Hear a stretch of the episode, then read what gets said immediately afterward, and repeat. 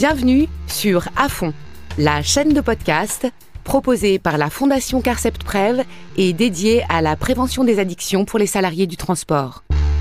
À chaque épisode, nous entendrons un témoignage inspiré de faits réels et analyserons la situation avec notre expert en addictologie, Alexis Péchard. Aujourd'hui, nous allons rencontrer Louise. Ce n'est pas ma relation avec l'écran, c'est en fait la place qu'a l'écran dans ma vie. J'ai eu une inquiétude sur la place que prenait cet écran dans mon quotidien. Mon téléphone a aussi mon réveil, donc c'est donc un objet qui est dans ma chambre la nuit. Je suis personnelle soignante et même en dehors de mes heures de travail, je suis devenue soignante à temps plein pour mes proches, pour mon entourage. C'est pas tous les jours, hein, mais c'est quand même très très fréquent qu'on fasse appel à moi parce que je suis médecin.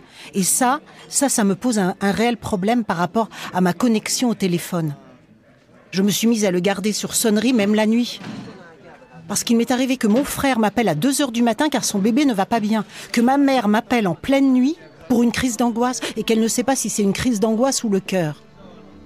Donc c'est vrai que ce téléphone est resté ce n'est pas ma relation avec l'écran, non, mais avant, il y avait des heures pour appeler les gens. Quand, j'étais enfant, le téléphone ne sonnait jamais après 20 heures. Moi, je fais partie de la première génération qui a connu le téléphone portable en tant qu'ado. Le téléphone ne sonnait jamais le soir, sinon c'est inquiétant. Bref, bah, j'ai vu l'évolution de la place que prenait le téléphone. Aujourd'hui, c'est si on est plus joignable à la minute près que c'est inquiétant. Je vais être honnête avec Louise, son téléphone était devenu son doudou digital.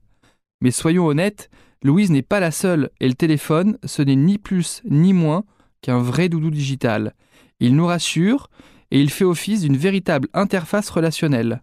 Grâce à lui, on peut répondre de manière immédiate aux sollicitations, on vérifie son trajet, son compte en banque ou encore la météo. Il sert à tout et il nous accompagne dans la vie quotidienne. On dort avec, on se réveille avec, et parfois même pour certaines personnes, on va aller jusqu'aux toilettes avec. Dans les formes les plus graves de dépendance, il peut y avoir des vibrations ou des sonneries fantômes. C'est bien entendu pathologique. Louise témoigne très bien d'ailleurs de son anticipation des appels la nuit. On peut parler de nomophobie. C'est ce qu'on appelle la dépendance au smartphone, qui se caractérise par une techno-angoisse, c'est-à-dire une angoisse de séparation avec des manifestations d'anxiété en cas de perte de batterie, de perte de réseau, ou encore d'oubli ou de perte de son téléphone portable. Face à cela, les personnes vont avoir tendance à mettre en place des stratégies d'évitement pour ne pas être privées de leur smartphone. Très concrètement, c'est la peur de manquer une nouvelle importante. Le site internet addicted.fr va vous proposer des tests d'auto-évaluation pour faire le point sur votre relation aux écrans et à Internet et délivre des conseils pratiques en cas de difficulté.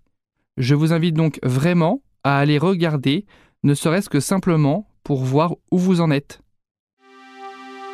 Vous venez d'écouter à fond le podcast proposé par la Fondation Carcept Prev et dédié à la prévention des addictions des salariés du transport.